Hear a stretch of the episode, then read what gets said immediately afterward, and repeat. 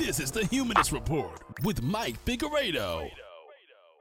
This podcast is sponsored by viewers like you on Patreon through PayPal donations, with YouTube memberships and Twitch subscriptions. To support the show, go to patreon.com forward slash humanist report or become a member by clicking the join button underneath any one of our videos on YouTube. Members get early access to most videos and get to participate in monthly Zoom hangouts with Mike. Here's the biggest stories we talked about this week on The Humanist Report. Enjoy the show. It is extremely bizarre and unsettling to think about the fact that we are currently living through one of the most dangerous times in human history, and the fact that we're witnessing a historical event in and of itself is pretty scary. But to make matters worse, we're all utterly powerless in this situation. The fate of all of humanity will largely be determined by a few world leaders and one madman whose behavior defies all reason and logic. And just yesterday, President Vladimir Putin of Russia ordered his military to put nuclear forces on high alert, and some are arguing that this isn't necessarily cause for alarm because this is nothing more than a strategic calculation. And maybe that's true, but nevertheless, he has the capability of ending all life on Earth unilaterally, and he's reminding everyone that he does indeed have this power, a power that no human being should have, regardless of how logical or illogical they may very well be. So, because we're all human beings and it's only natural to think about this, the obvious question is how is this going to end? Is this actually going to end in World War III or nuclear warfare, where we all witness the annihilation of all of humanity. And I want to take some time to actually explore that. You might think that it's overly cynical and doomer, but we're all thinking it. And I think that pretending as if it's not a possibility isn't healthy. You know, we're all experiencing this together. So I think it's important that we talk through the implications of Putin's threats. Now, first and foremost, the Biden administration was asked this very question Should we all fear nuclear war? Should Americans fear nuclear war or a direct confrontation with Russia? So we'll talk about that latter question, but here's how the Biden administration responded when they were asked if we should be fearful of the prospect of nuclear war. As Brett Samuels of The Hill explains, President Biden said Monday he does not believe Americans have reason to be concerned about nuclear war amid tensions with Russia over its invasion of Ukraine. Biden responded to the question with a short no after delivering remarks at a Black History Month event at the White House. The Biden administration has largely responded by avoiding further inflaming tensions, calling Putin's action an attempt to justify further aggression. It did not put its nuclear forces on higher alert in response. Now, Biden is right. I agree with him, at least philosophically, because there's nothing that we can do about this. Worrying or not worrying isn't going to change the outcome of this situation. So there's no sense in fearing nuclear war because whether it happens or doesn't happen, we can't control it. So you're not a bad person if you tune out the news cycle and you try to distract yourself from the stress. Remember, our grandparents and parents lived through the Cuban Missile Crisis and this same phenomenon, a similar phenomenon. My mom told me about how when she was growing up in Hawaii, they had nuclear drills where at school she had to hide under her desk, uh, you know, in preparation for war, just to kind of get themselves into the mentality of what you do, where you take shelter in the event there is this nuclear confrontation with Russia. So this is something that is very, very stressful. So you're not a bad person if you tune out and try to distract yourself with movies or video games. I think that that is the logical psychological response. We have to protect ourselves mentally so that way, if we do get through this event, we're healthier as a result. So you're not a bad person to distract yourself. And one thing that you can take comfort knowing is that I think that the Biden administration up until this point has been fairly rational and they are very clearly trying to avoid a direct confrontation with Russia. Now there's been talks of a Ukrainian no-fly zone imposed by the United States. This is something that some war hawks have been pushing and White House press secretary Jen Psaki was asked about this and her response actually made me feel a little bit better because it's clear that they're trying to only respond insofar as they deter further Russian aggression with sanction, sanctions economically. But they don't want a direct confrontation with Russia because that would be World War III. Here's what she said. Well, here's what's important for everybody to know about a no fly zone. What that would require is implementation by the U.S. military. It would essentially mean the U.S. military would be shooting down planes, Russian planes. That is definitely escalatory. That would potentially put us into a place where we're in a, a military conflict with Russia. That is not something the president wants to do. So that's a no on that. that those are all the reasons why that's not a good idea. So I actually do find that reassuring. You know, if this were a different administration, the Trump's administration, I'd have no way of knowing what he'd be doing if Hillary Clinton were in charge. She advocated for a Syrian no-fly zone, which would lead to direct confrontation with Russia.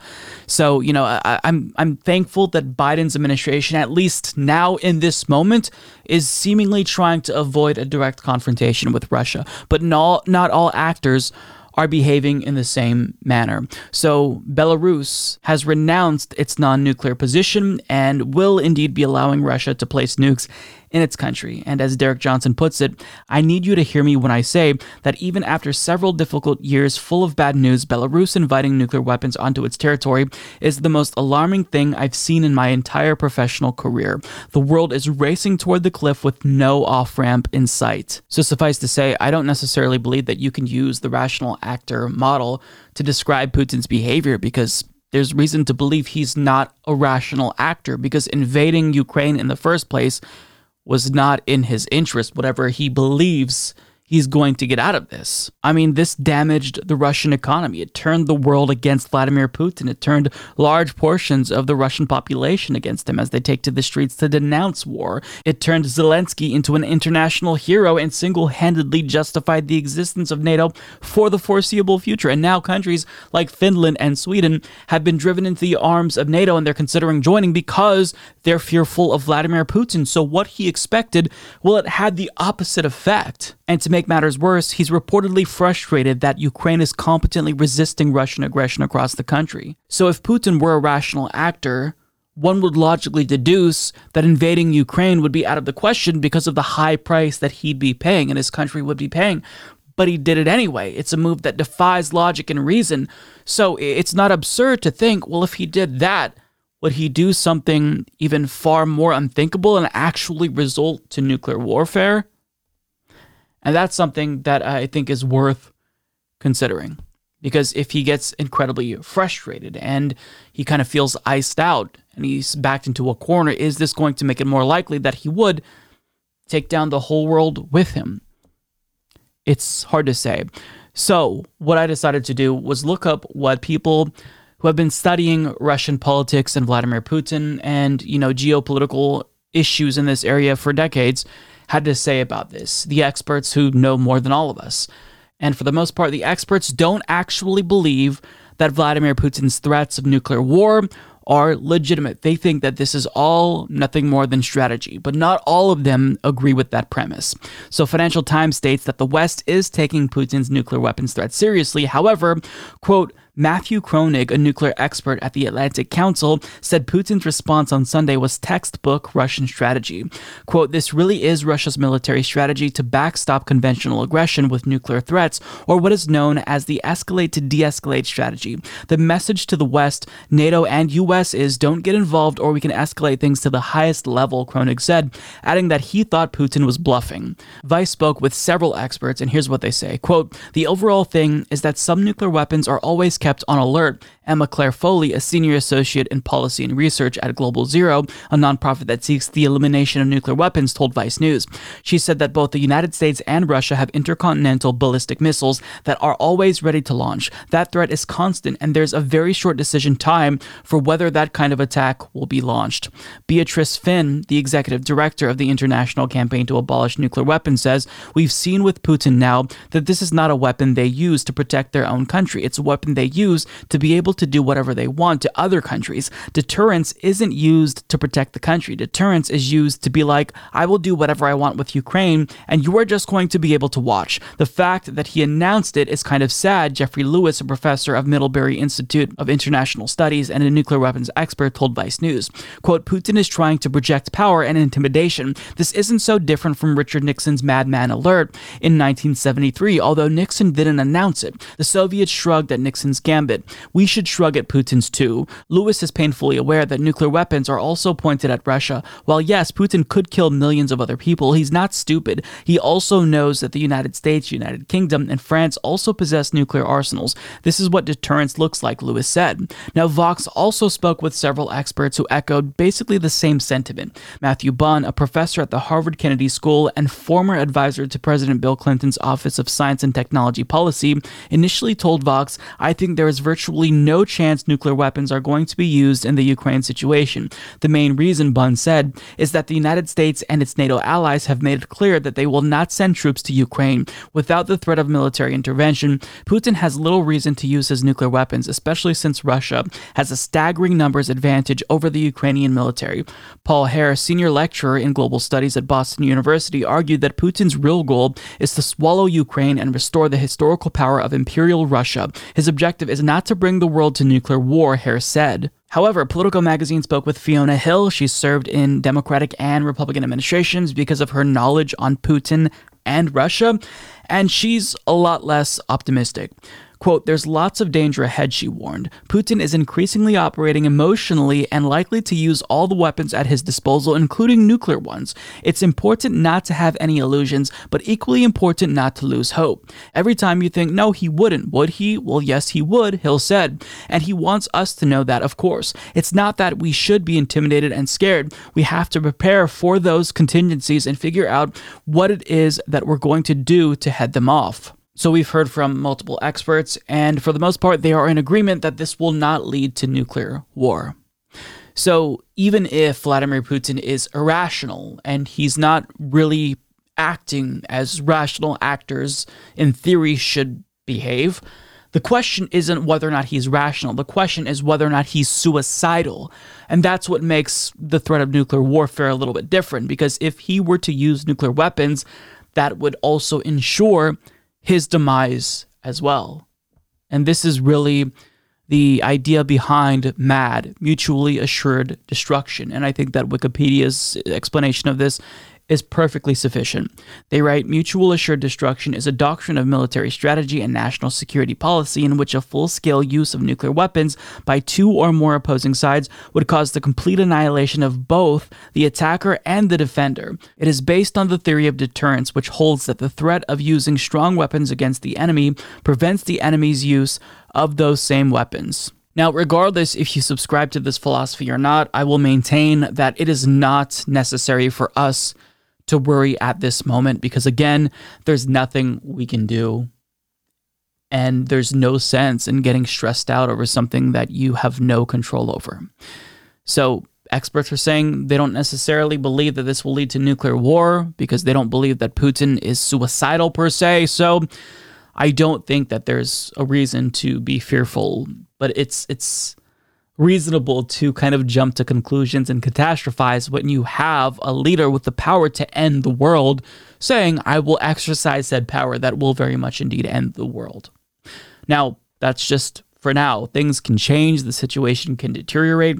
Um, and there are people who will argue that nuclear weapons are important because it does serve as deterrence. They will kind of foster more peace and security because they're so destructive, because of mutual assured destruction for anyone who uses it.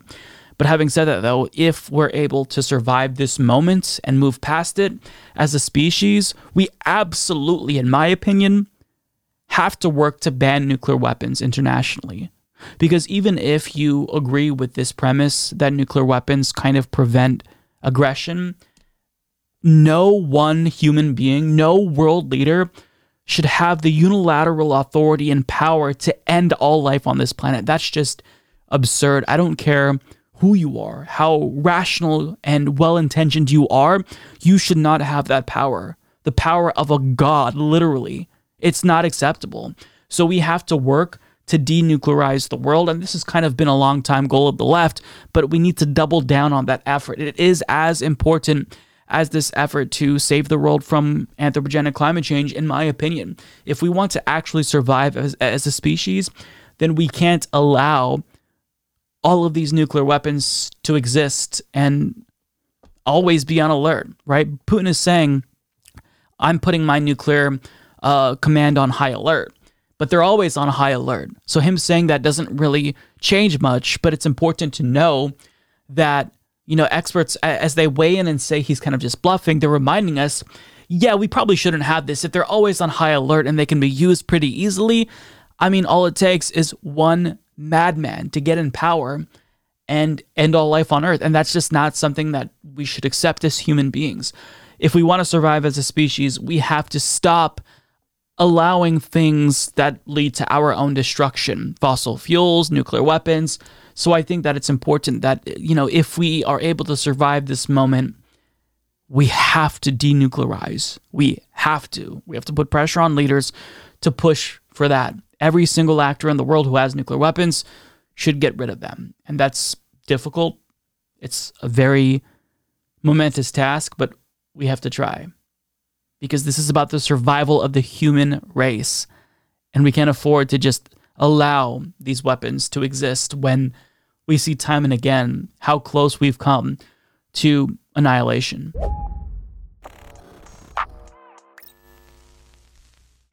And now they're going on about Russia and Vladimir Putin is Hitler. And they say that's not a good thing. And I shouldn't have said that. I, I shouldn't have said that, but. That was incel and booger eating Nazi Nick Fuentes speaking at AFPAC, the America First Political Action Conference, which is supposed to be the white nationalist rival to CPAC. And its membership is explicitly white nationalist. That's not hyperbole. They are actually openly racist. And if you don't believe me, take a look at the way that they responded to Sheriff Joe Arpaio saying that he has a reputation of being racist. I have the reputation of being the biggest racist in the country. Think of that. So, so well, I, I hate to,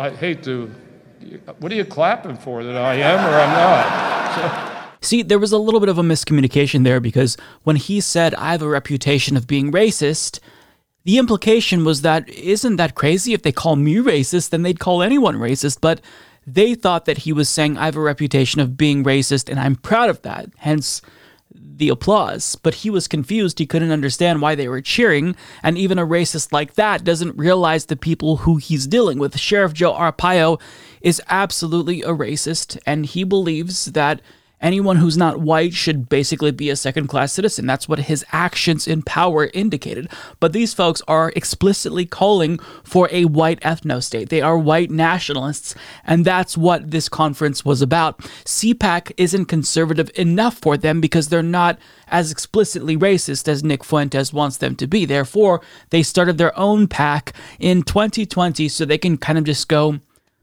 full racist since they weren't welcomed at conservative events because even if conservatives probably agree with what he has to say. Just saying the quiet part loud isn't good for optics. Now, Nick Fuentes is the founder of this movement. He's openly white nationalist. He marched in Charlottesville in 2017. He was at the Capitol riot on January 6th.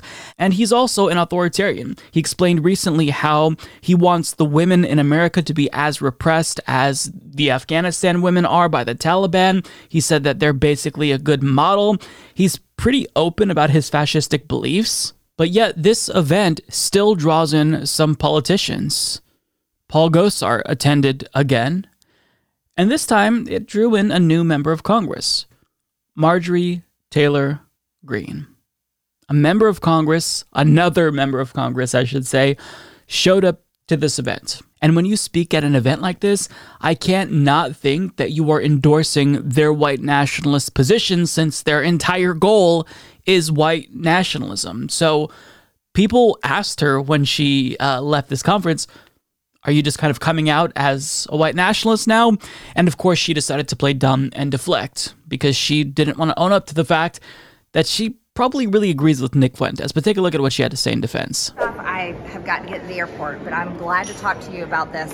I do not know Nick Fuentes. I've never heard him speak. I've never seen a video. I don't know what his views are, so I'm not aligned with anything that may be controversial.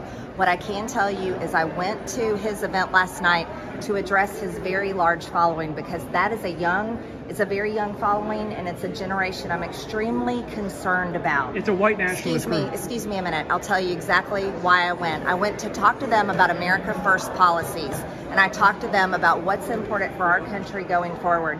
Now, in regards to Russia, Putin is a murderer, and he should have never invaded Ukraine. What he is doing is completely wrong. I stand with our NATO member allies, and I'm completely against this war. It's a And white nationalist Excuse me, I'm going to finish. Everything that he's doing is wrong. He's killing people over and over. So I'm staunchly against it, and I'm staunchly against Vladimir Putin and his, his invasion of Ukraine.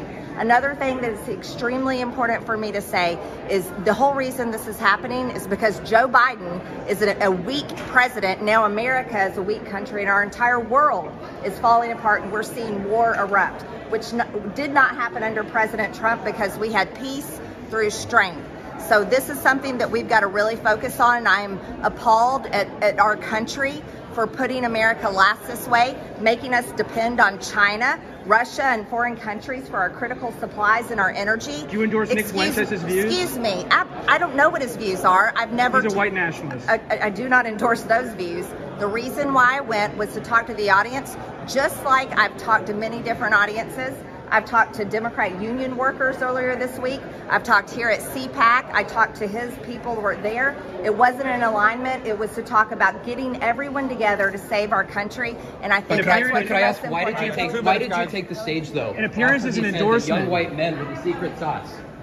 Yeah, not buying it. I don't believe her at all. With how entrenched she is with the far right, there's no way she didn't know who Nick Fuentes is. I think that she did know, and she probably just didn't expect backlash because it's Marjorie Greene. So, of course, we're going to expect her to hang around with the most explic- explicitly kooky, conspiratorial, and racist people. But, I mean, as a member of Congress, you're kind of legitimizing this political action conference for white nationalists. So, you know, uh, maybe you should speak to why you did this. Um, now she she gave that explanation, but she also took to Twitter to make approximately ten thousand tweets about this. And um, one of her responses here stood out to me. She said, The atheist media demands no disavowal from left wing politicians who hang out with jihadis and abortionists, but they demand immediate disavowals of any Republican willing to speak to 1,200 people gathered to declare that Christ is king and brands them only by their sins. Now, in a different thread, she said, I am not going to play the guilt by association game in which you demand every conservative should justify anything ever said by anyone they've ever shared a room with. I'm not going to be drawn into that. I'm only responsible for what I say, so ask me about my speech. Now, we'll get to her video in a second here. She's trying to insinuate that the video uh, will, will kind of prove that she didn't talk about white nationalism and her speech was really anodyne, and I'll let you decide. It's, it's interesting to say the least. And sure, you know, she doesn't speak about white nationalism and endorse white nation- nationalism herself, even though she has given us many indications that she is, in fact, a racist. But you appeared at this event by and for white nationalists. You used your position as a member of Congress to legitimize this movement that wants a white ethno state, which means we exclude everyone who isn't white. And yet you're frustrated with people who don't disavow jihadists and abortionists. This woman is a fucking moron, a complete moron. Um, you know, it's not like you casually stumbled into a room with people who were bad actors. You went out of your way to go to and speak at this white nationalist conference, Marjorie Greene. It's not like, you know, you were sharing an elevator ride with somebody who was wearing, you know, a Klan hood and whatnot, and you thought, wow, maybe I should have waited outside. You chose to go here and there's no way you didn't know. So let's look at the video that she shared here because she she's basically saying, "Look at see, this is what I was talking about." She called for banning abortion, but she's like, "This is what I was talking about." You think this is controversial? Take a look.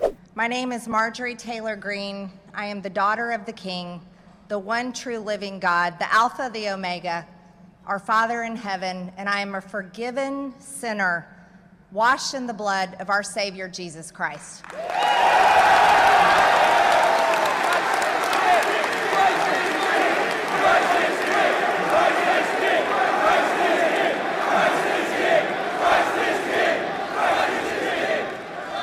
Praise God. Amen. Christ is King. Now, she said that to a bunch of white nationalists who have a penchant for theocracy. I mean, Nick Fuentes has said that the Taliban model is what he wants here in the United States with respect to women's rights. So that speech is apparently not supposed to be an issue. And I'm sorry, I hate to be that guy, uh, but if God did exist, which he does not, but if he did exist, no way you're getting into heaven. I think that even if you weren't a bad and racist person, Marjorie Greene, God would still send you to hell just to spare everyone else's sanity in heaven because you're that fucking insufferable. Who would want to listen to you for all of eternity complain about every fucking thing? How you're the victim. Uh, I mean, nobody would want that. So you you definitely be going to hell. But it doesn't matter what she said. She could have gotten to this conference and spoken about cookies and ice cream. You went to a white nationalist conference and you legitimize them. So regardless of whether or not you agree with their stated goals, that stench will always be on you. This is the people who you cho- choose to associate with because you are also an extremist, Marjorie Greene. And this speaks to a bigger issue with the Republican Party more broadly speaking. Multiple members of Congress are now openly associating with white nationalists. And on top of that, Arizona Governor Doug Ducey is trying to help elect Republican Wendy Waters, who's openly aligning with white supremacists. So the Republican Party is so far gone that this is where they're at. They're perhaps more extreme than fringe parties we see across Europe. I, I, mean, they're they're openly aligning with white nationalists. They're openly embracing the idea of a Myanmar-style dictatorship here in the United States, where we have a military coup to install Donald Trump as perpetual president of the United States. So they're not only openly associating with white nationalists, but on top of that, many members of the Republican Party are openly authoritarian.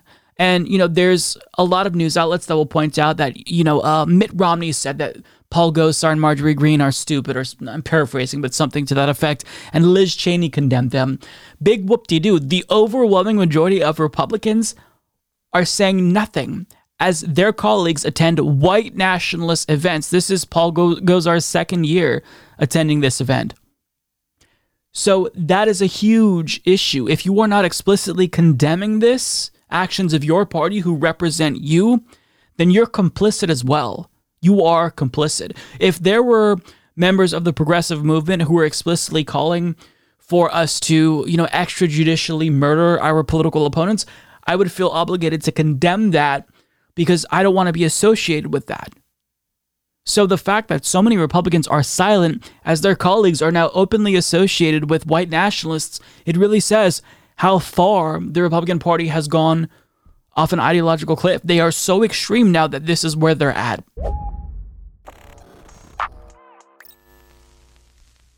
On this vote, the yeas are 46, the nays are 48, three fifths of the senators duly chosen and sworn not having voted in the affirmative. The motion is not agreed to.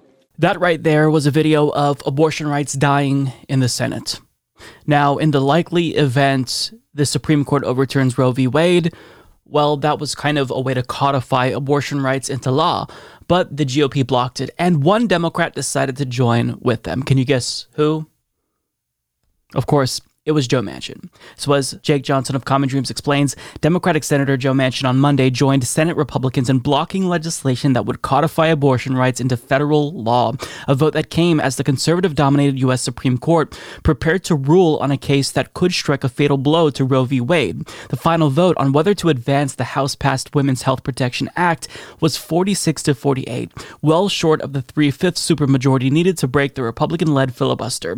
Every Senate Republican present voted no, while every Democrat, with the exception of Manchin, voted yes. The House passed the WHPA in September, shortly after the Supreme Court let stand a draconian Texas law that deputizes private citizens to enforce the state's near total ban on abortions. The Republican authored Texas law, which inspired copycat bills across the country, has caused a 60% decline in abortions performed in the state. Now, at the time that I record this video, we don't know what Manchin's excuse is. Maybe it doesn't have bipartisan support. Maybe he just wanted to be a dick. Either way, what he's doing here is ridiculous. I mean, he's supposed to be the socially liberal, fiscally conservative, moderate Democrat, but here he is siding with the GOP to block abortion rights.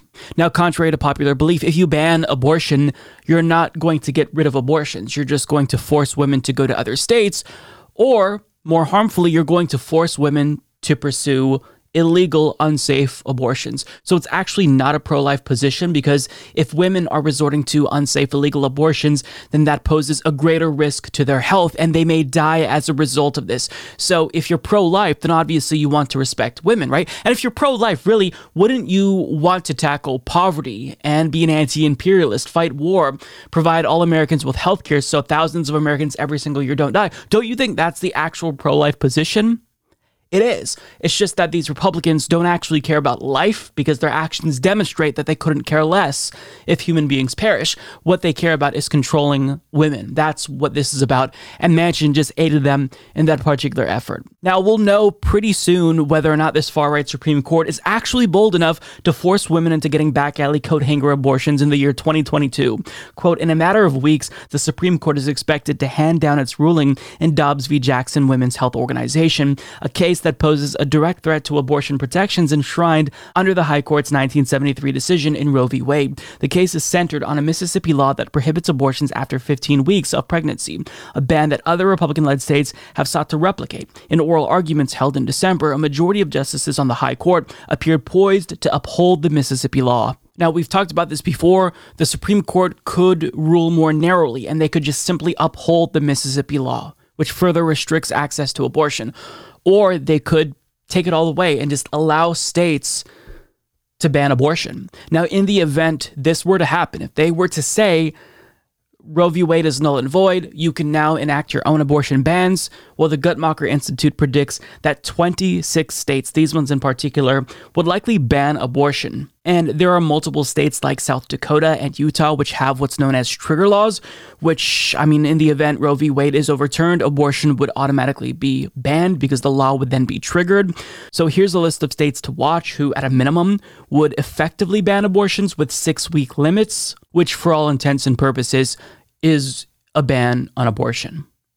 So, I mean, we don't know how bad it's going to get. It's not like I expected this to actually pass, but still to have Joe Manchin side with Republicans again, but when it comes to a social issue, I mean, I just got to ask what's the point of Joe Manchin? Why is he a Democrat?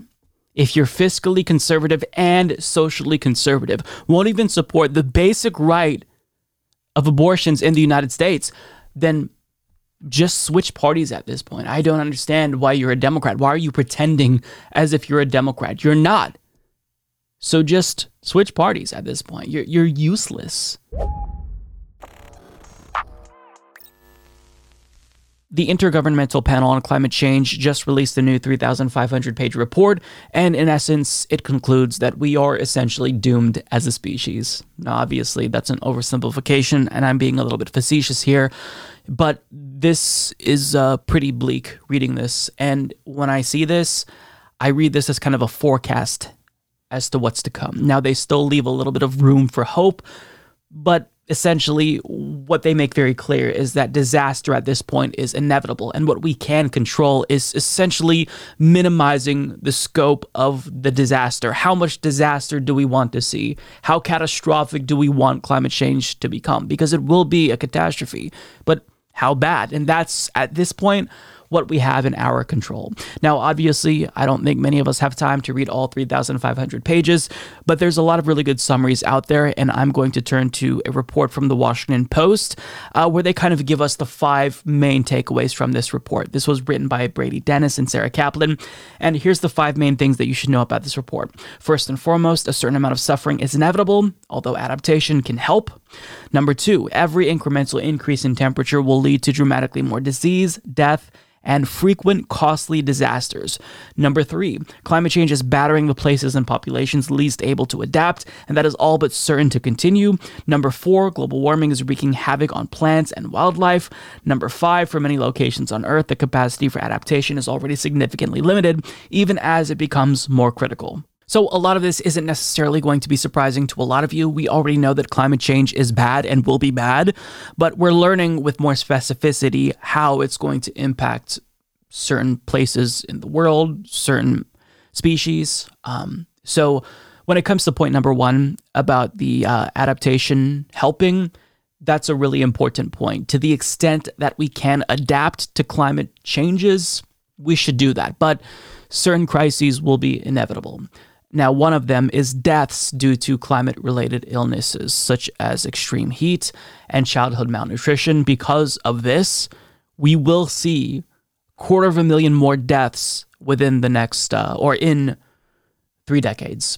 So that's one thing to keep in mind more deaths because of climate change. Number two, every incremental increase in temperature will lead to dramatically more disease, death, and frequent costly disasters. Now, when you think about the difference between 1.5 degrees Celsius and 2 degrees Celsius, that's ostensibly insignificant, right?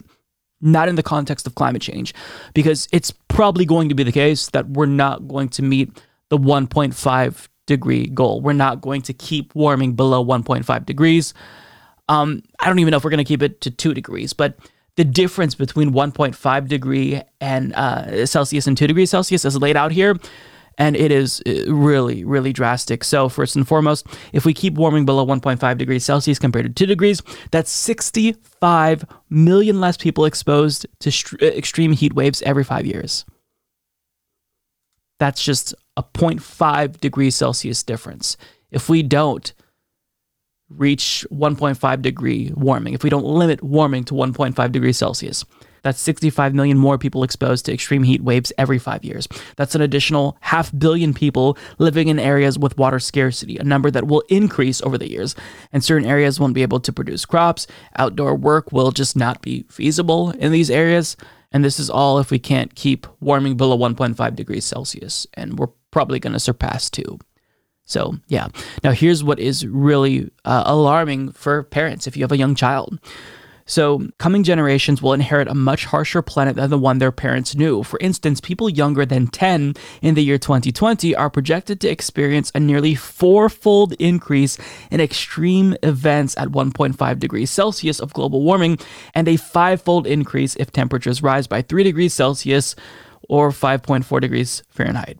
So, they're going to already see disaster, but it's going to get much, much worse for them. It will be much worse for them if we don't keep warming below 1.5 degrees Celsius. Point number three. So, climate change is battering the places and populations least able to adapt.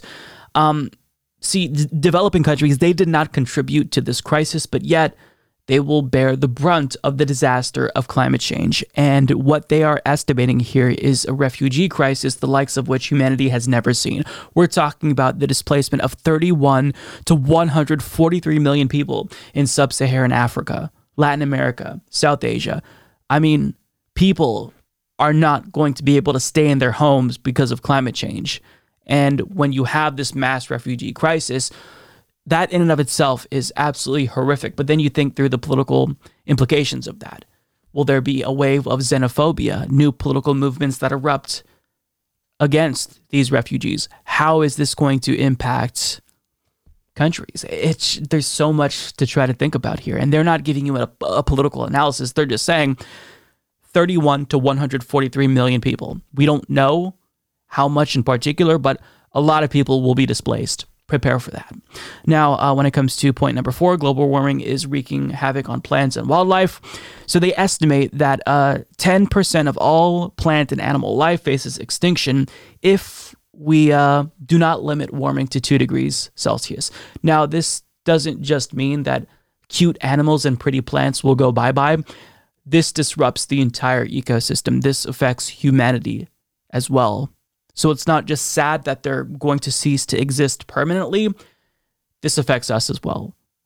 And on top of that, because of the effect that this will have on on uh, animals, so they cite an increase in the chance of disease jumping from animals to people as animals become displaced. Uh, which I can only assume means that pandemics will become a more common phenomenon. So if you thought that COVID was bad, have fun dealing with multiple pandemics in the future. Bleak bleak shit. I, have warned you. I warned you. Now, finally, uh, for the last point, many locations on Earth, you know, uh, they speak about the capacity for adaptation being limited. So, to the extent that cities have tried to adapt to the changing climate, it's been really incremental. But areas where they've not adapted at all are developing countries. They do not have the resources needed to adapt. So the developed world, rich countries are going to have to help poor countries if people in these countries are going to survive, if we're going to expect them to be able to live in their countries, which I believe they very much want to do. I mean, who wants to be displaced? Who wants to leave? So we should be assisting them and we're not. We're not. That's that's very clear here. We're not even helping ourselves. We're not really doing much to adapt. But they should be the ones who we are prioritizing because they will deal with climate change the worst. Sub-Saharan Africa is basically going to be hit uh, or one of the hardest hit areas in the world and we're just kind of wishing them luck all of this is incredibly grim and bleak, and it, it's hard to not get depressed reading this. But, you know, it feels like at this point we've collectively decided as a species to just say, fuck it. The people in power just don't care enough. They've prioritized short term profits over the long term survival of the human species, and they're just telling climate change, let her rip, because our profits currently are just they're too sweet, so we're not going to do shit about it. But it's already the case that generations today, people born, my nephews, my niece, they're going to experience a fourfold increase in extreme events. So all of these, you know, new things that we're seeing increased severity of hurricanes and e- increased frequency of extreme weather events, annual fire uh, fire events, you know, where we see these mass wildfires along the west coast this will all increase fourfold. Fourfold. So the world is going to look very, very different in the next few decades. And that's even if we do everything that we need to do. But really, the question here, what we can control as a species, is how bad will we let this get? Will we let it get so bad that it will almost certainly lead to our annihilation as a species? Or are we going to fight it and actually stop? And it seems like the former is what we've chosen as a species. And, you know, I say that not just because lawmakers are choosing to not act because of reasons, the deficit, special interests contributing to them, but because people just don't care about climate change. I mean, this video, I guarantee it, will, will perform worse than all other videos that I put out this week. Um, and it's because uh, people have either checked out because they feel hopeless or because they just don't care. They feel as if it's not going to impact them in the near term. So why worry about climate change when there's all these other issues? And I get it. There's a lot of crises that we're dealing with currently, but we're talking about the most important issue, the survival of our species. So if you feel as if this issue is boring to you, force yourself to pay attention because future generations can't afford us to be ambivalent here. We have to be active and we have to put pressure on lawmakers to take action. Otherwise, we're doomed as a species.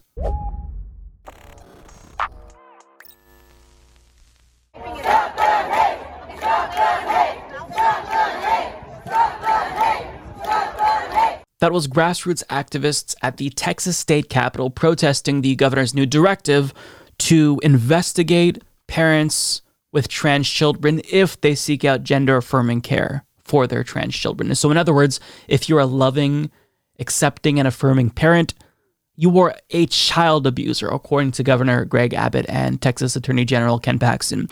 And I talked about this last week on the program, but the investigations have already begun. As J. David Goodman of the New York Times reports, Texas officials have begun investigating parents of transgender adolescents for possible child abuse, according to a lawsuit filed on Tuesday, after Governor Greg Abbott directed them last week to handle certain medical treatments as possible crimes. Among the first to be investigated was an employee of the State Protective Services Agency who has a 16 year old transgender child. On Tuesday, the American Civil Liberties Union of Texas and Lambda Legal went to state court in Austin to try to stop the inquiry. The employee, who was not named named in the court filing, works on the review of reports of abuse and neglect. She was placed on administrative leave last week, according to the filing, and on Friday was visited by an investigator from the agency, which is also seeking medical records related to her child. The family of the child, identified in court documents only as Mary Doe, has refused to voluntarily turn over records. We are terrified for Mary's health and well being and for our family, wrote the employee in a declaration filed with the suit, in which she and her husband are identified as Jane and John Doe. Quote, I feel betrayed by my state and the agency for whom I work. She added, not providing Mary with the medically necessary health care that she needs is not an option for us. And that's really important. So, gender affirming care is medically necessary. Not only does it reduce depression, but it also reduces suicidality. This is why the American Medical Association and American Academy of Pediatrics all say that gender affirming care for trans youth is not only appropriate, but necessary because this is what is needed to help them.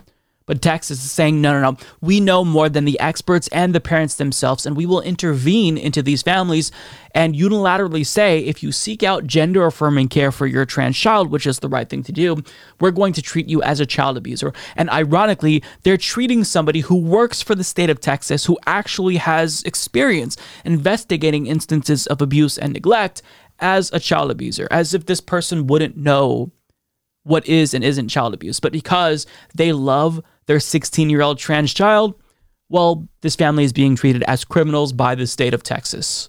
Why? For political purposes, it doesn't really matter what their reason is. It's bigoted, and this is I don't even know how to describe it, but here's how one person did. This is what Charles says about this on Twitter. He describes this as a witch hunt. The Salem witch trials Inquisition style attack on trans youth and gender affirming care and their parents is one of the most shameful examples of far right politicians exploiting human lives for partisan political purposes. No wonder they want to block people from voting. And that's exactly it. I made this point on my show uh, last week when we talked about this, but we just heard for months the far right screech about mask mandates in schools and vaccine mandates, saying that the state shouldn't be allowed to tell parents how to parent. But here they are treating loving parents as child abusers because they have a political agenda, because they want to eradicate trans children out of existence by force of the state. It's just, it's truly morally reprehensible. And what makes matters worse is the widespread ambivalence that I'm seeing. I think that a lot of people expect transphobia from these far right legislatures or legislatures controlled by far right politicians and, and governors. But this is so removed from anything that we've seen thus far. This is literally the state of Texas seeking out parents who love their children, who seek out medically necessary gender affirming care, and trying to get their children taken away from them. I mean, uh, understand if you claim that a parent is subjecting their child to child abuse, if gender affirming care is child abuse, the implication is we take that child away from you. We remove that child from said abusive situation. So it's just, it's truly egregious. And this is a human rights violation and every single business who claims to care about LGBTQ rights, they better be boycotting Texas. I, I mean, this is every amount of pressure that we can apply has to be applied because it's it's come to a point where people in Texas who have tra- trans children, they're not safe. They have to leave. I mean, what else do you do? You can either choose to not seek out gender affirming care for your kid and let them be depressed and miserable and possibly kill themselves, or you do what the experts say you should do and you get treated as a child abuser. You get placed on administrative leave in this case here. I'm choosing my kid if I'm a parent here. I'm telling the state of Texas, fuck you. What's sad is that people don't have the resources to leave in a lot of instances. So they kind of just have to put up with it and do what's best for their kid and hope for the best. Hope that the state doesn't investigate them, but they're already doing that. They're seeking out parents who love their children it's ridiculous. it's just I, don't even know. I'm honestly I'm speechless at this story. I'm taken aback because the details are so gruesome. This is happening in the United States in 2022, and people don't really seem interested in this story. I get that there's a lot going on in the world, but this is something that requires the utmost care and concern, and everyone should be making noise about this if you care about children. So, um, you know, the real child abuse is what Texas is doing to these kids. If they remove children from these households, then the damage will be irreparable to these kids. So, uh, I don't know what to say. It's just this is nauseating to see, but this is where we're at in the United States of America.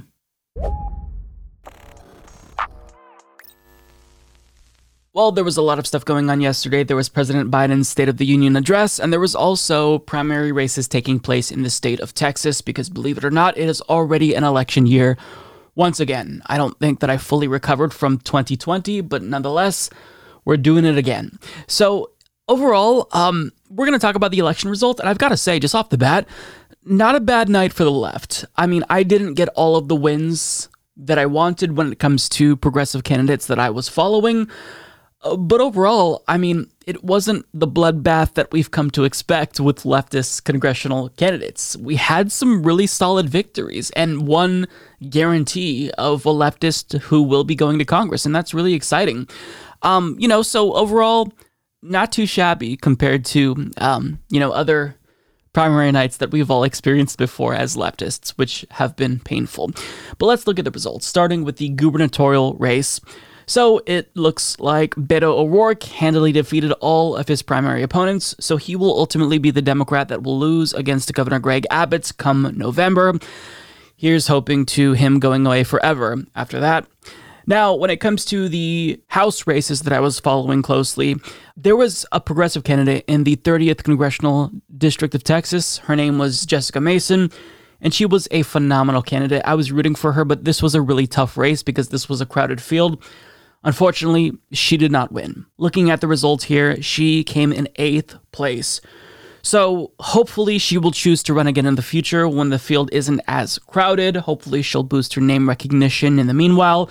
Really disappointing result here. She was a great candidate, um, so I, I look forward to following her and what she chooses to do next. Now, when it comes to the 37th Congressional District of Texas, I was rooting for Donna Imam. She's a longtime friend of the show. She nearly won her seat and made it to Congress in 2020. This time, didn't come close, unfortunately. So she was facing off against incumbent Lloyd Doggett, and he won with 79.2% of the vote, with 92% of precincts reporting.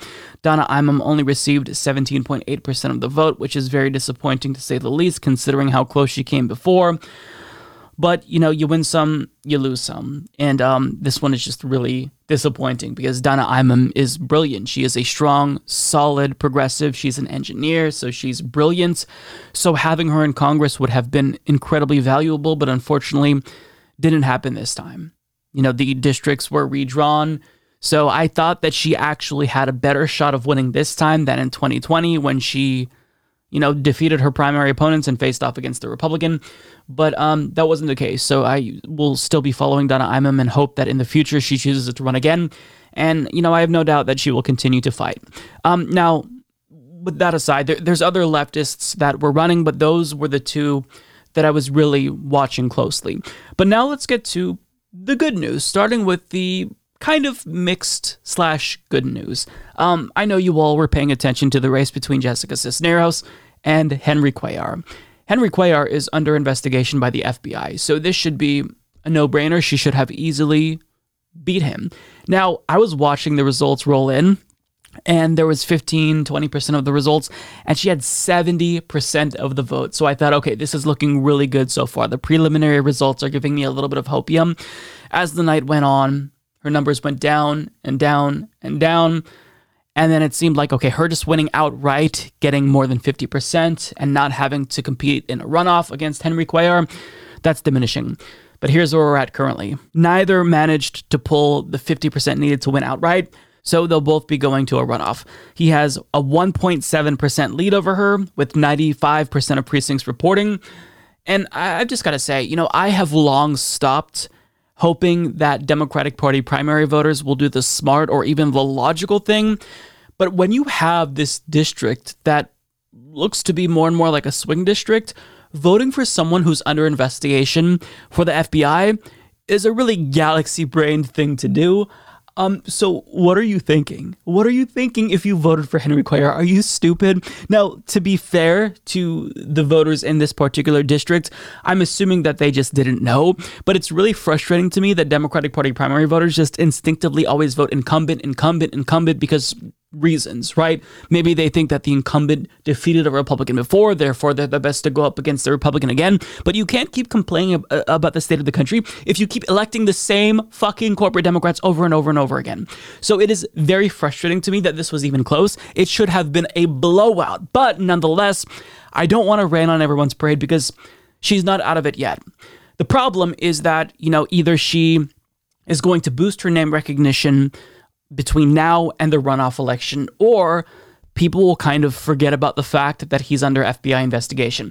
Remember, Jessica Cisneros is a grassroots funded candidate, so she does not have a lot of money to send out mailers and do TV advertisements blasting the fact to constituents in this district that he is under investigation by the FBI.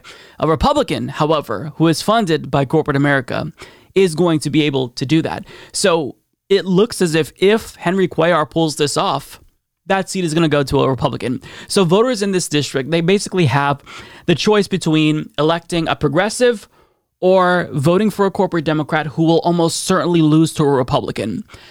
And again, I don't have much faith in Democratic Party primary voters because they just love voting for dinosaurs over and over again who are corrupt and corporatist. So who knows? I really hope that Jessica Cisneros pulls this off, but I mean, it's not it's not a foregone conclusion yet and I don't want to be too much of a doomer, but this shouldn't have even been close. But yet he overtook her and had a 1.7% lead. So I'm rooting for her. If she loses, then voters in this district, I, I mean, I don't like to voter blame very frequently, but I don't know what else to say. You're just dumb if you're voting for someone who's under investigation by the FBI. And if you didn't know that, maybe do a quick Google search before you vote. I mean, Jesus Christ, people. This is our democracy we're talking about. Five minutes to just do a quick search on Henry Cuellar that can make a huge difference. So, Jesus Christ, do your due diligence for once, Democratic Party primary voters. But putting aside all of that, the really good news came when uh, we looked at the results from the 35th Congressional District of Texas, where strong progressive Greg Casar, endorsed by AOC and other progressives, won in a landslide with 61.2% of the vote and 95% of precincts reporting at the time that I record this video. Now, according to Cook, this is a D20 plus district. I believe it's D21 to be exact. So he is almost certainly going to get elected and go to Congress. Really good news. So we have another solid progressive, almost certainly going in Congress, being another vote for the left. And that's really important. He supports Medicare for all and all of the progressive priorities that we care about. Whether or not, you know, he agrees with us on strategy, that's yet to be seen, but at least to have him there advocating for our positions, that is really, really important. So I'm excited about this. I think that he's a phenomenal candidate. He's one that I, I didn't follow too closely, but I was aware of. And it's really nice to see him not just win, but win in a landslide. Like we needed that win. We need victories like this, and I'm really glad whatever he did here, I hope that he shares his winning strategy with other candidates across the country, but this was really important to see. Now, if you haven't heard of him yet, let me go ahead and share his ad that he was running. Um, overall, great candidate. The victories that mean the most are fought for together. No one thought that a group of workers and community advocates could take on the biggest corporations in Texas that a young organizer could win a seat on the city council, or that our big dreams and bold ideas could turn into transformational policies. But we fought and we won so that everyday people could have a seat at the decision making table, so that workers could make a living wage, so families could afford to stay in their home and reproductive rights could be protected. Together, we've made real progressive change in Texas, but our biggest challenges are still ahead right wing officials who don't care if we freeze or get sick or if we're discriminated against. They only cater to the powerful. They think we can't win. They're wrong. I'm Greg Casar, and I believe that working families from Bexar to Hays to Comal to Travis County deserve a progressive leader who will always fight and deliver for reproductive rights, good jobs, Medicare for all, and a better Texas. That's why I'm running for Congress, because this is our fight, our future.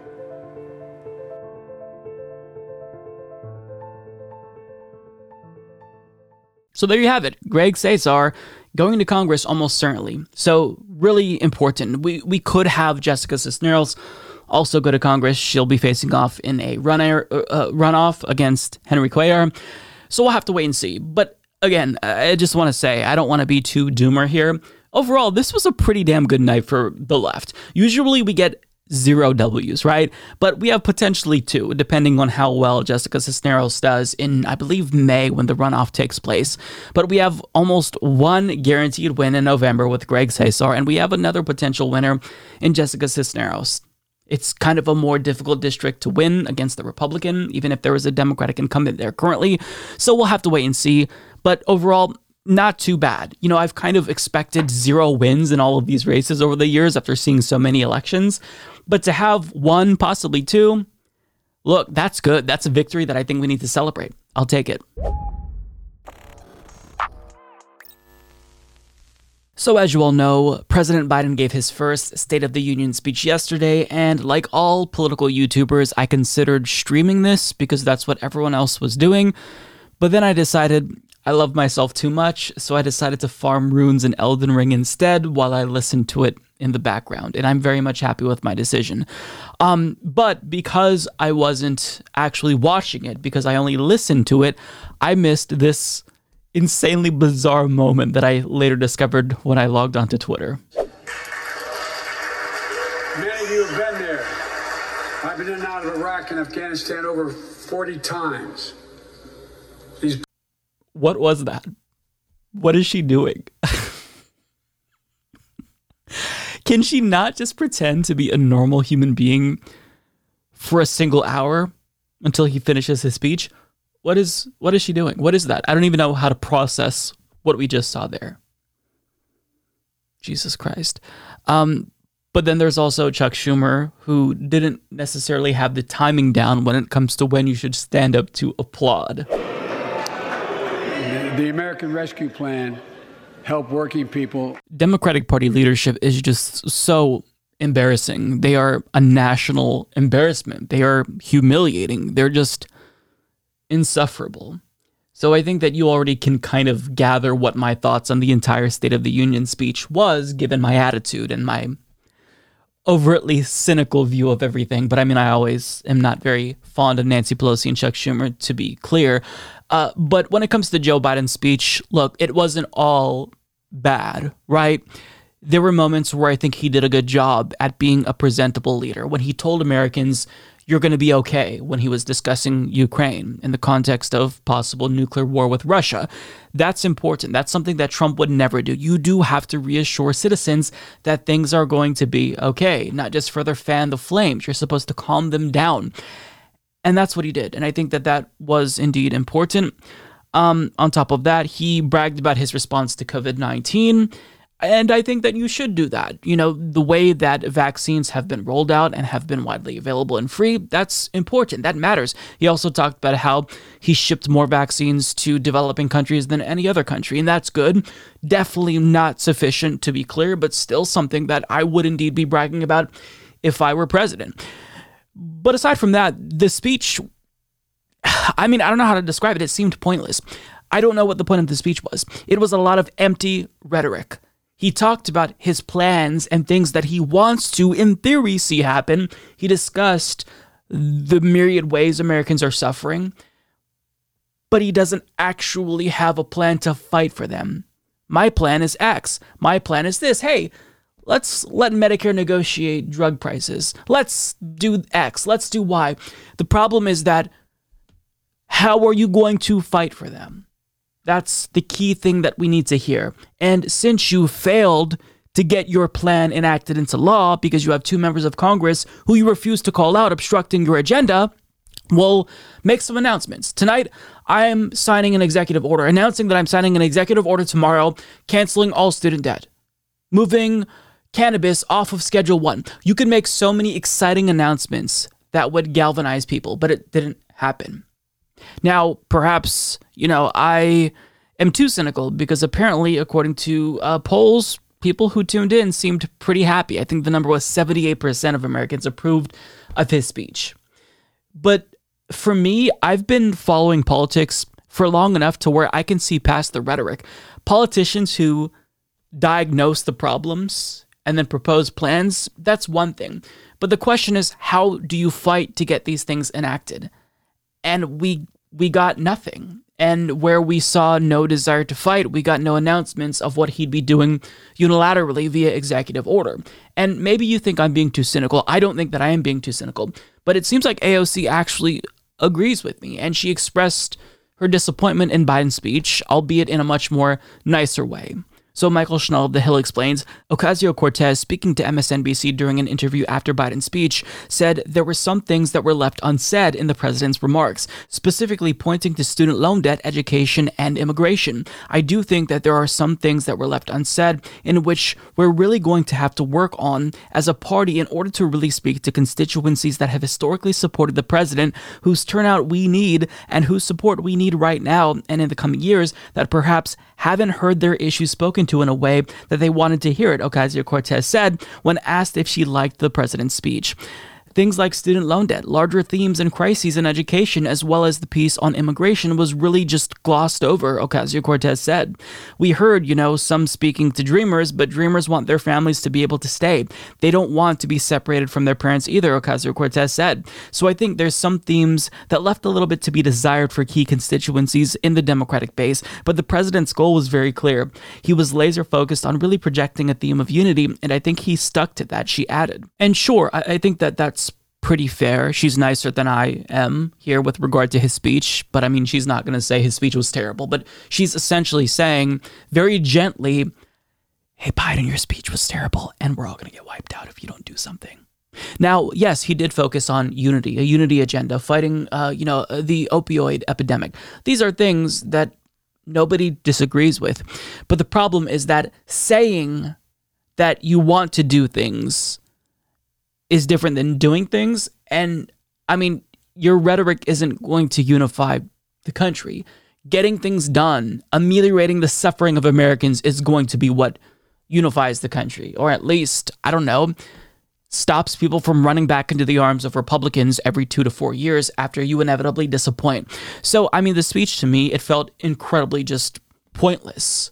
You went there to talk about Build Back Better without mentioning Build Back Better, I believe um, all these wonderful things that you were dangling in front of us, but all of us know it's not going to pass. I mean, he called on Congress to get it done. When it comes to voting rights, he said to the Senate, get this done. Come on, let's act.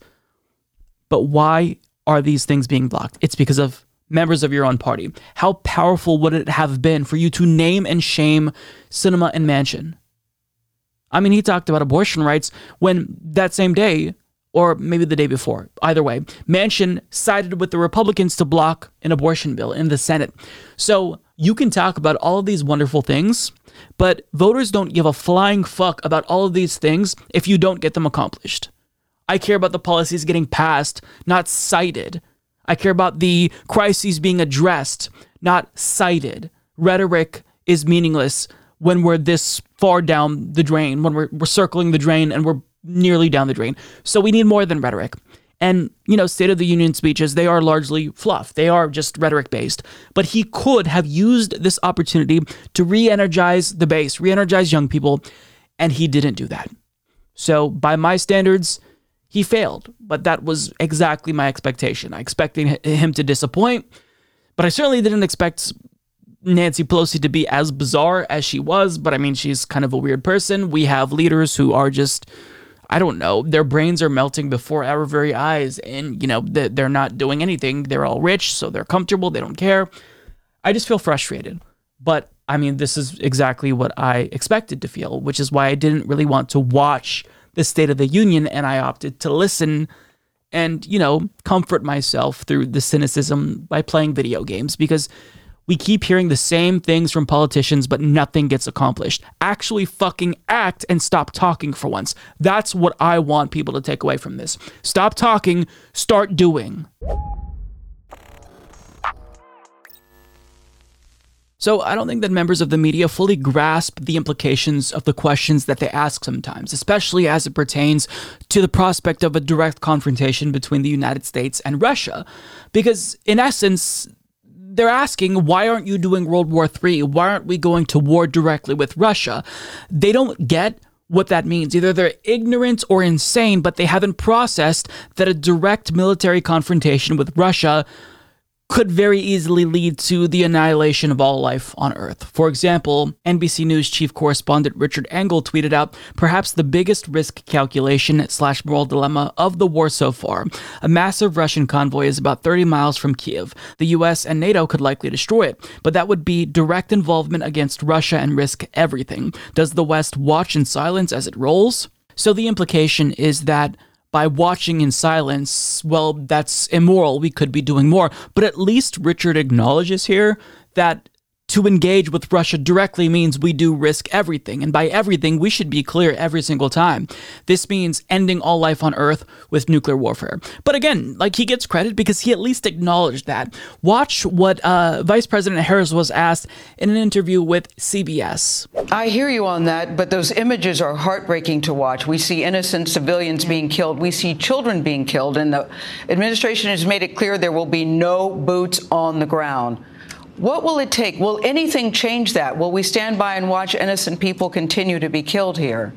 So, a member of the media was asking the Vice President of the United States, why aren't we going to war with Russia directly? Why aren't we putting boots on the ground? Why aren't we directly engaging with Russia?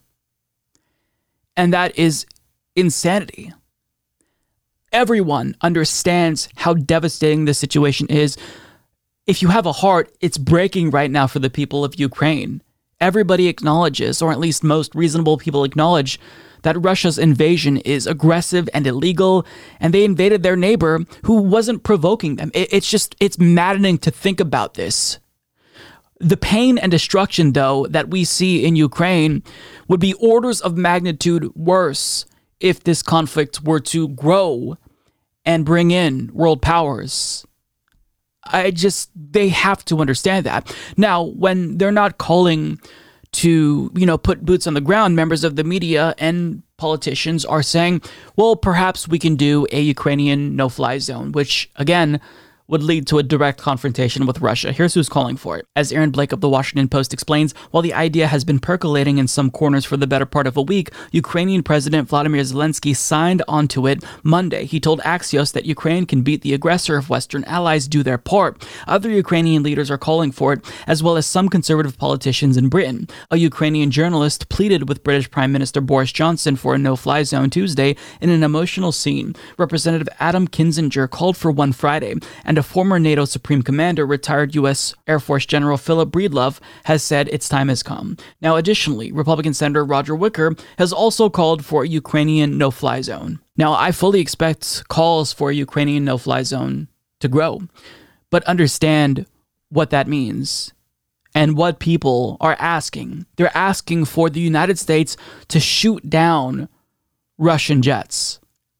Again, that is a direct confrontation. And it's more than that. It's in essence a declaration of war, not just any war, World War III, which will indeed involve nuclear weapons. Now, thankfully, the Biden administration has resisted all of this um, calls to escalate. And Jen Psaki answered perfectly when she was asked why the administration hasn't implemented a Ukrainian no fly zone. Take a look. On military, is there any way in which the U.S. would support a no fly zone over Ukraine? Well, here's what's important for everybody to know about a no fly zone. What that would require is implementation by the U.S. military. It would essentially mean the U.S. military would be shooting down planes, Russian planes. That is definitely escalatory. That would potentially put us into a place where we're in a, a military conflict with Russia. That is not something the president wants to do. So that's a no on that. that those are all the reasons why that's not a good idea. Now, she's absolutely correct about that. I don't think that members of the press get it. They don't they just don't seem to understand what they're calling for here. To say maybe we should do a Ukrainian no-fly zone that is synonymous with saying maybe we should do World War III and nuclear war potentially with Russia understand if there's a direct confrontation between the US and Russia, that means World War III. And if World War III is upon our doorstep, well, here's what the Russian Foreign Minister Sergei Lavrov said. Russian Foreign Minister Sergei Lavrov said on Wednesday that if a third world war were to take place, it would involve nuclear weapons and be destructive, the RIA news agency reported. That's what Russia's saying. That's a threat. Now, it's been about a week of war so far, and Russia has invoked nuclear weapons approximately four times. They're threatening that if other nations get involved, they will use nuclear weapons. That's the implication. That's what they want us to know. Now, my hypothesis is that Putin doesn't actually want to use nuclear weapons because that would almost guarantee the destruction of Russia and himself as well. It's the concept of MAD, mutually assured destruction. But that's not a hypothesis that I want to test out. Not a game that I want to play, not a chance that I want to take. So when Russia says we will use nuclear weapons against anyone who intervenes, for the sake of humanity, I think that we should take them at their word because we can't afford not to. So when we talk about the prospect of no fly zone or boots on the ground, we need to be very clear. When Kamala Harris, for example, was asked that question, she should have followed up by saying, Do you realize what you're asking? That means everyone is going to die. Of course, we are doing everything that we possibly can, short of directly confronting Russia here. But you're asking for more pain and suffering. You're, you're asking for pain and suffering, death and destruction on a scale the likes of which humanity has not seen. That's what you're asking for when you call for a Ukrainian no fly zone or American boots on the ground directly confronting the Russian military. Now, Zach Beauchamp of Vox put together a really important article explaining why the Ukrainian no fly zone is tantamount to a declaration of war on Russia. Quote, This is a catastrophic idea. Stripped of cant, the U.S. announcing a no fly zone in Ukraine would be an American declaration of war on Russia, the first major conflict between the two nations that put together controlled 90% of the world's nuclear weapons. A no fly zone is not a magical umbrella that prevents planes flying in a given area. It's a decision to shoot at planes that fly in a given area explains Olga Oliker, the International Crisis Group's director for Europe and Central Asia. To put in a no fly zone is to go to war. So it is likely going to be the case that we will see pressure grow for a no fly zone, for boots on the ground, and there's going to be, you know, appeals to suffering, which are absolutely compelling. People are dying, so obviously there's this human instinct to want to do more. I understand that. But Biden's administration, they've done great resisting calls and I hope they continue to do that. But I think they have to lay it out a little bit more clearly so the American people understand what's at stake here. Whenever somebody asks, "Do you want?" or would you consider a you know Ukrainian no-fly zone or boots on the ground? They have to say, "Do you want everyone to die?" They have to put it in those bleak terms because people don't get it. They think that a Ukrainian no fly zone perhaps is just a minor escalation similar to sanctions, but no, it means direct confrontation. It means a declaration of war. Boots on the ground is war with Russia. If you want to survive as a species, we have to avoid that. So the situation is absolutely horrifying. Nobody is denying that. It's it's sad sitting there and essentially being forced to watch and doing sanctions, arming Ukrainians, trying to help from a distance. But doing more than that means we all die. Means everyone on this planet is at risk of nuclear annihilation because if Russia uses nukes, then the US will use nukes and we end life on this planet. So, I understand the instinct and the feeling of, man, we're not doing enough and the war is getting worse and Russia isn't backing down. I get that. We all get that. It's horrifying. But I need people to understand what they're asking. Specifically, I need me- members of the media to understand what they're asking, what they are suggesting. Instead of saying a no fly zone or boots on the ground, just say World War III. Just say nuclear warfare, because that's what they're asking when they urge the Biden administration to do things like that. And I really hope that they continue to thwart off, you know, the pressure that they're feeling because there will be pressure for them to do more. But understand the consequences of doing more. We should do everything that we can, but we cannot directly engage with Russia. Humanity can't afford it. So, the good news is that French President Emmanuel Macron still has a direct line of communication between him and Vladimir Putin. The bad news, however, is that after a 90 minute phone call between the two, Macron is convinced that Vladimir Putin is not going to stop his aggressive invasion anytime soon. And there's a really chilling quote from the article that we're going to read where Macron essentially says, after speaking with Putin, he thinks the worst is yet to come. Yeah, really, really bleak.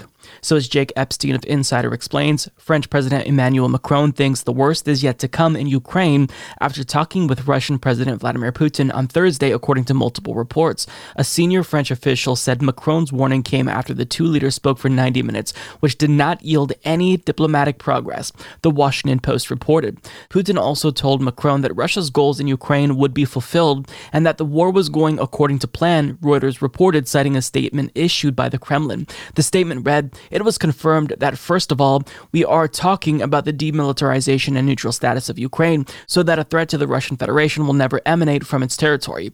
Russia on Wednesday captured its first major city, Kherson, after nearly a week of failure to break Ukrainian resistance. Western officials have warned that Russia's lack of anticipated progress in Ukraine so far may lead to Putin's decision to stage a more aggressive approach. Both Russia and Ukraine said the second round of negotiations between the two sides is slated to take place on Thursday. So, what I gather from this is that Macron was hoping to see some level of rationale or common sense from Vladimir Putin, expecting him maybe to understand that the situation isn't going as easily as he anticipated and to perhaps withdraw. But Putin is saying, no, we are pressing on and we're going to finish what we started here.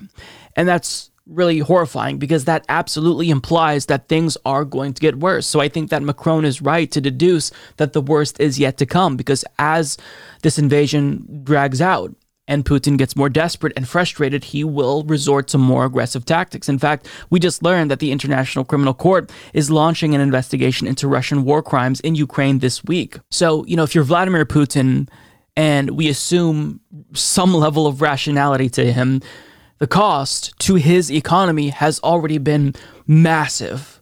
The Russian economy is in shambles.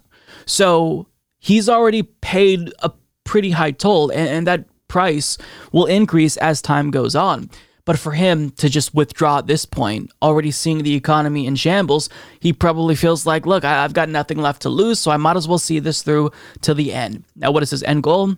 Probably to take over Ukraine entirely. I think he's been pretty clear about that. So it's horrifying because that means that this war is going to get more bloody. This means that he's not going to back down. So there's a lot to think about here. How long is this going to go on? Um, is there any cost economically that he is willing to not pay? I mean, will oligarchs eventually exert so much pressure on him that he has no choice? It's really difficult to say, but currently, at least at this time, he's not backing down. Now, this could be him bluffing and posturing and making it seem as if, you know, he is never going to back down, but perhaps he has an intent to back down us at a certain point. I'm not sure. Perhaps he's trying to break the uh, morale of the Ukrainian resistance. Either way, you know, after having a 90 minute conversation with him and you're convinced the worst is yet, is yet to come, that's pretty chilling. And I believe Emmanuel Macron when he says this. It's good that he does have this direct line of communication. I'm glad that ongoing diplomatic talks are taking place, but it doesn't seem like this is going to change the trajectory. It seems like Vladimir Putin is hell bent on taking over Ukraine entirely, no matter the cost in terms of uh, human life or uh, money. So it's it's horrifying when you see a bloodthirsty leader who just doesn't care about the loss of human life, but this is where we're at. And, you know, the best that I could do is update you on the situation. But this story definitely is a, a little bit depressing to hear because after damaging his own economy, you'd think that there'd be at least some reservations. Perhaps he won't express it, but you think that there'd be some reservations. But it seems as if the takeaway from Macron is that he doesn't believe that Putin is going to back down. When Putin says he's not backing down, Macron believes him and I'm inclined to believe what Macron is saying here based on his phone call. So it's it's horrifying, but it's uh, something that we have to pace ourselves for because this is likely going to be a long drawn out battle, and maybe that's not what Putin initially planned for, but regardless, he isn't going to leave anytime soon, at least based on where he's at right now. So yeah. I'm not necessarily sure how confident I am that the January 6th Select Committee is going to bring about any justice and actually hold Donald Trump accountable for trying to subvert democracy in the United States in 2020. But what I do know is that some of the revelations have been pretty shocking. The lengths that Donald Trump was willing to go to to end democracy in the United States is absolutely startling.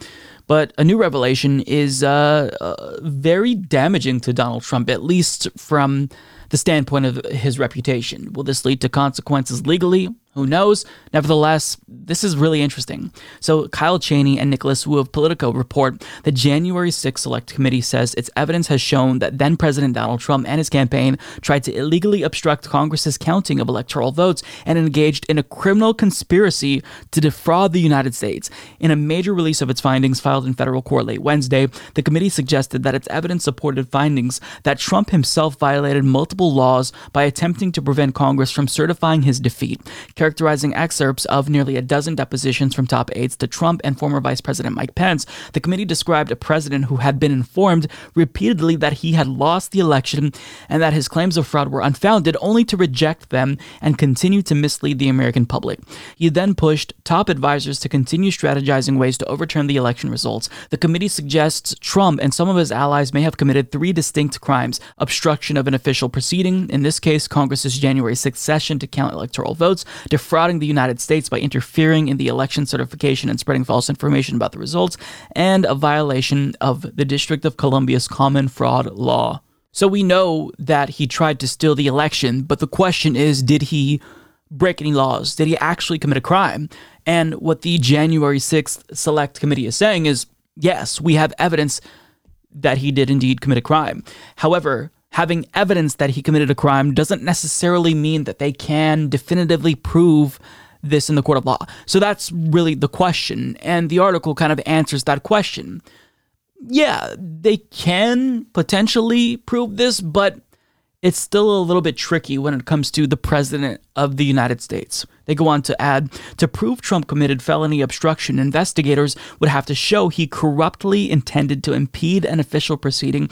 And the committee says his work with Eastman to pressure Pence to take illegal acts could satisfy this requirement, particularly as Trump continued to spread claims of fraud that his own allies said were unfounded. Determining whether Trump violated criminal law on January 6th is a complex undertaking, though the panel's findings may drive up pressure on the Justice Department to reveal its own thinking on the matter. Prosecutors prosecutors have charged hundreds of Trump supporters who breached the Capitol with seeking to obstruct Congress's effort to count electoral votes, but applying that law to the former president presents a trickier calculus. The panel says the evidence supports an inference that Trump knew he had lost the election. Miller described a blunt conversation with Trump in which campaign aides told him he had lost, but the president nevertheless sought to use the vice president to manipulate the results in his favor. So that last paragraph uh, doesn't give me much hope. So the panel says that the evidence infers that Trump knew, but explicitly did he state that he knew he didn't win and wanted to go ahead with trying to overturn the election anyway? I mean what this is ultimately seemingly going to come down to is was trump dumb enough to actually believe his own lies or did he know that he lost but corruptly tried to overturn the election anyway? That's I think, the ultimate legal question, the ultimate thing that will need to be proven here. Was there corrupt intent? Apparently. I mean, I, I could be misinterpreting this because I'm no legal expert, but the way that I read this is I don't have much hope because it's Donald Trump. People in power they get away with things like this. And perhaps it'll be different this time, but uh, it would be really important if Trump were held accountable legally because guess what? When you pose a threat to democracy directly like that, you shouldn't be allowed to run for office. So I hope that they can prove that he did corruptly try to obstruct the election process because he needs to be barred from ever running from public office again. Imagine if you were to run again and win. Does anyone actually believe that Trump would re- relinquish power? Who knows? I mean, we've seen time and again the way that authoritarian strongmen have undermined democracy Erdogan in Turkey, Putin in Russia.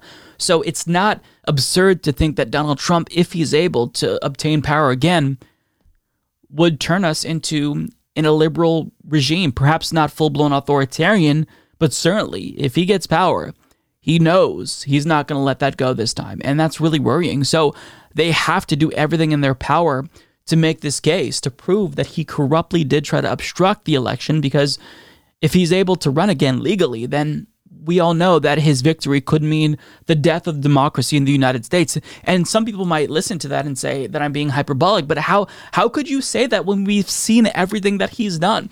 Zero evidence. There's zero evidence that the election was stolen, but yet he doesn't care. He tried to pressure Brad Raffensperger, the Secretary of State in Georgia, to find votes for him. So if he already did that, imagine what he would do if he got power again. I mean, he joked about running for multiple terms over the two that is constitutionally uh, that he's constitutionally limited to when he was in power. So I have no idea what he's going to do. But I do know that I don't want to find out. I don't want to see what happens if Trump gets power again. Who knows? Maybe he, you know, would win and then he'd step down after that last term that he's able to serve constitutionally speaking. But we've already seen how damaging he has been to democracy in the United States, the way that he single-handedly got millions of Americans to believe that democracy was stolen in the United States. I mean, I just I just think he's such a threat to democracy. You have to do everything in your power to stop this. To stop him because once you kill democracy, it's going to be very hard to get it back, right? To bring it back to life, I should say. So uh, I don't know if anything is going to come out of this, right? But if we can't bar someone from running for public office ever again after doing what Trump did, then American institutions are just too weak to protect democracy long term. It's just only a matter of time until a different authoritarian strongman comes along who's perhaps a little bit more savvy, a little bit more strategic than Donald Trump, less stupid than Donald Trump, who actually does kill democracy once and for all. So either way, we need reform, we need to do everything in our power to protect democracy. And a really good start is stopping Donald Trump from ever running for public office again. Jon Stewart has been one of the few and one of the first, I believe, in mainstream media to actually call out Tucker Carlson and the threat that he poses to America. In fact, back in 2004, we've played the clip on this show. I'll play it again in this segment. Uh, he actually confronted Tucker Carlson to his face and called him a dishonest hack. But time has passed, and Tucker Carlson's influence has grown exponentially. And now the threat that Tucker Carlson poses to America is far greater than the threat that he posed while he was working at CNN, and it was just a standard Republican Party talking head. So now Tucker Carlson, he doesn't just feed conservative standard right wing talking points about trickle down economics he has gotten them to accept white supremacist propaganda, the great replacement theory, this idea that immigrants are making America dirty. And what he's doing is incredibly dangerous because he is contributing, perhaps more so than anyone else, to the far right radicalization of conservatives in the United States. So Jon Stewart kind of knew the danger that Tucker Carlson posed, and he was asked again in an interview with Kara Swisher, uh, hosted uh, who hosts a New York Times podcast. Uh, what are your thoughts on Tucker Carlson today. Now, he was asked specifically about Tucker Carlson's flip flop on Vladimir Putin over the course of the last couple of weeks, and I don't really care about that. What I want to get to is the broader critique of Tucker Carlson because what Jon Stewart says here is absolutely 100% accurate. As Dominic Mastrangelo of The Hill writes, comedian Jon Stewart tore into Fox News host Tucker Carlson when asked about recent comments the host made about Russian President Vladimir Putin ahead of Russia's attack on Ukraine. When you deal with such a dishonest propagandist, and that's what he is, there's nothing you can take out of context because none of it is real, Stewart said of Carlson during an appearance this week on New York Times reporter Kara Swisher's podcast.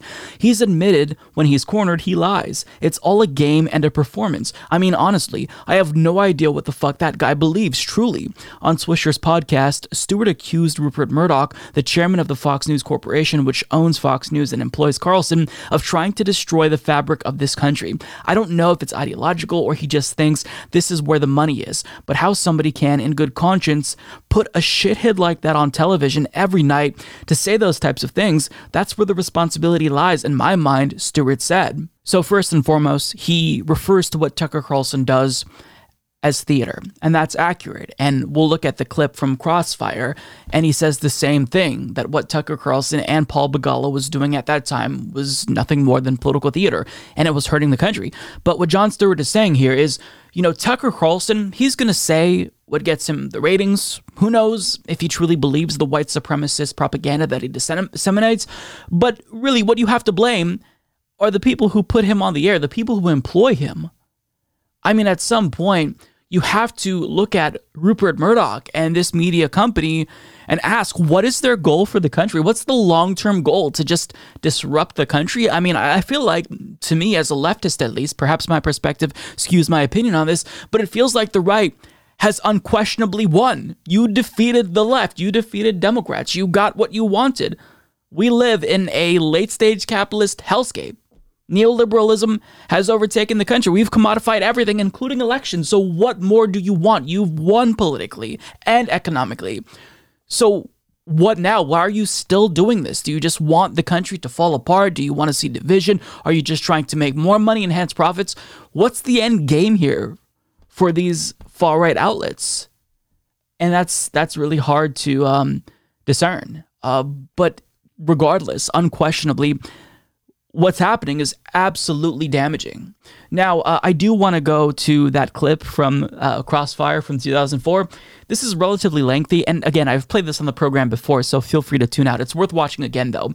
The premise of the show is you have a Republican and a Democrat, and they debate various topics. But as you're going to see, Jon Stewart points out that this isn't actually debate, it's political theater. You have Paul Begala, a Democratic Party hack, versus Tucker Carlson, a Republican Party talking head and hack.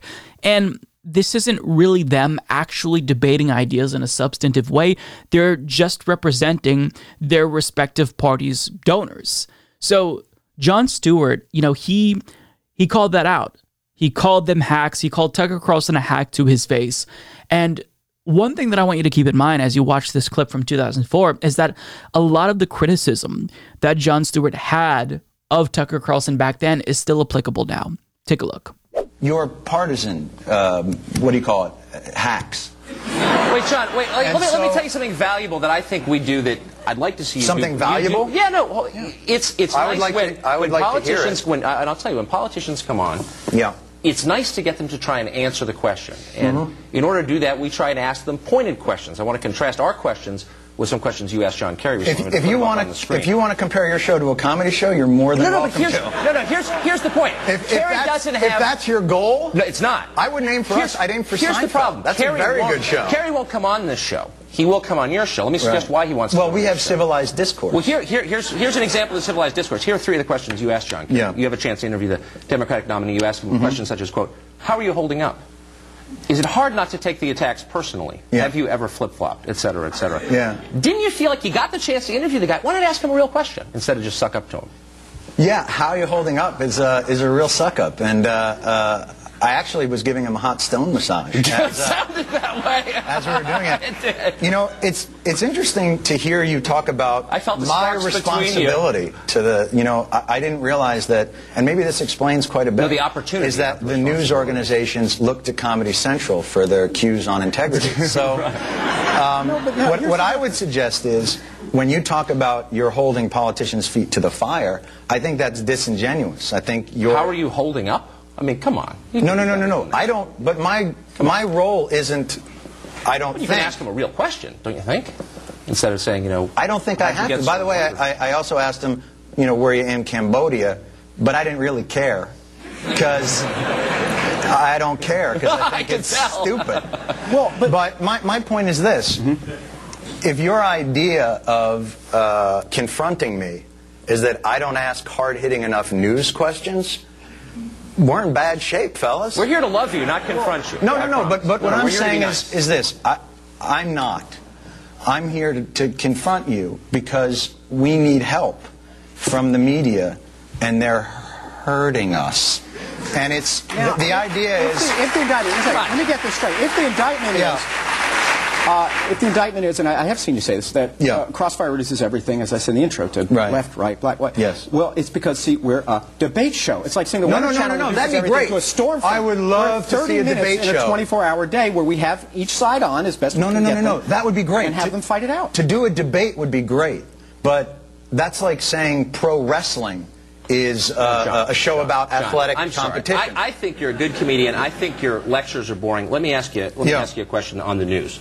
No, this is theater. I mean, it's it's It is- no, obvious. no, it- how old are you? Thirty-five. and you wear a bow tie. Yeah, I do. I do. So, I do. so this is. No, no, I know, I know. so you're right. No, theater. no, let me just go. No, come on. And come on. listen, I'm not, I'm not suggesting that you're not, you're not a smart guy because those are not easy to tie. But the thing difficult. is that this, you're doing theater when you should be doing debate, which would be great. No, it's, it's It's not true. honest. What don't- you do is an not honest. course, What you do is partisan hackery. And I'll, and I'll tell you You why have I, I John know Kerry it. on your show, and you sniff his throne, and you're accusing us of partisan hackery? Absolutely. You're You've got to be kidding, man. You're comes on and you literally CNN. say, My, the show that leads into me is puppets making crank phone calls. what is wrong with you? Well, I'm just saying, there's no reason for you, when you have this marvelous opportunity not to be the guy's butt boy, to go ahead and be his butt boy. Yes, Come on, no. it's embarrassing. I was absolutely his butt boy. I was so far. You would not believe what he ate two weeks ago. You know, the interesting thing that I have is So, I'm you have a responsibility to the public discourse, and you, you fail get a job at a journalism miserably. school, I think. You need to go to one. The, the thing that I want to say is, when you have people on for just knee-jerk reactionary talk. Wait, I thought you were going to be funny. Come on, be funny. No, no, I'm not going to be your monkey. Um, Go ahead, go ahead. I watch your show every day, and it kills me. I can tell you love it's it. so oh, it's so painful to watch. Um, you know, because we need what you do. This is such a great opportunity you have here to actually get politicians really off of their marketing anyway? and strategy. Yeah, it's someone who watches your show and cannot take it anymore. I just can't. What's it like to have dinner with you? It must be excruciating. I've seen this clip countless times and it still is entertaining and important. So, what's interesting is that shortly after Jon Stewart made that appearance, guess what happened? CNN decided to cancel Crossfire. Now, you can't necessarily say with certainty that they canceled Crossfire because of Jon Stewart there and that appearance was just so devastating, but I've got to say, then CNN President Jonathan Klein said that he actually agreed with Stewart's criticisms of the media at that time. And I mean, the media, I feel like, has only gotten worse since then. So, you know, you see no actual structural changes made at CNN because they're still doing the same exact thing, the same political and partisan hackery. Um, but everything that Jon Stewart said there was absolutely on the money. And that media landscape, it's gotten worse since then, don't you think? Now we've seen more radical outlets pop up, OAN, Newsmax, and I don't know what specifically is driving hyperpolarization, but I know for a fact this type of media, it's responsible for the lion's share, I think, of hyperpolarization in the United States. You know, not taking into consideration uh, the lack of policies that are needed to address crises in this country. But Tucker Carlson is a dangerous propagandist because he's so effective. I mean, he's priming Americans, he's been priming Americans for years to subconsciously and sometimes explicitly accept white supremacist talking points. And he's radicalizing the right. And as the right becomes more and more radicalized because of media figures like him, the country becomes further destabilized. You pave the way for extremists like Donald Trump to pop up. Now, I do believe that we can minimize the level of extremism, perhaps make people less susceptible to radicalization if we address some economic needs. But, you know, you're not just going to get racism to go away if we have Medicare for all or socialism. So I'm not trying to make a class reductionist point. But what I am saying is that the damage that Tucker Carlson is doing is long term. It's irreparable. I think that the way that he gets people to think about issues as it's them against us, they're against us. It's whites versus everyone else. And he may not say that explicitly all the time, but it's he's priming you to think in this way. Like what he's doing there irreparable harm, irreparable harm, brain, brainwashing an entire generation. Um, and he's he he knows the way to market himself as this populist. You know, he knows how to sell it, and that's so dangerous. So you know, it's nice to see Jon Stewart call him out. Jon Stewart canceled, uh, you know, Tucker Carlson before. Uh, maybe he'll be able to do it again, but I doubt that because he brings in the ratings, and because he's so successful, Fox News is not going to let him go. But the damage that he is doing is just truly uh, immeasurable. Want more? Visit humanistreport.com for links to our full catalog of videos on YouTube, Means TV, and Facebook. You can also find audio versions of the show on Spotify, Apple Podcasts, SoundCloud, iHeartRadio, and other major podcast platforms. And before you go, consider supporting the show on Patreon or through YouTube memberships. You get early access to most videos, invites to monthly live chats with Mike, and you'll be thanked by name at the start of the next episode. There are other ways to support the show. You can like, subscribe, turn on notifications, and share our content on social media. Thank you for watching.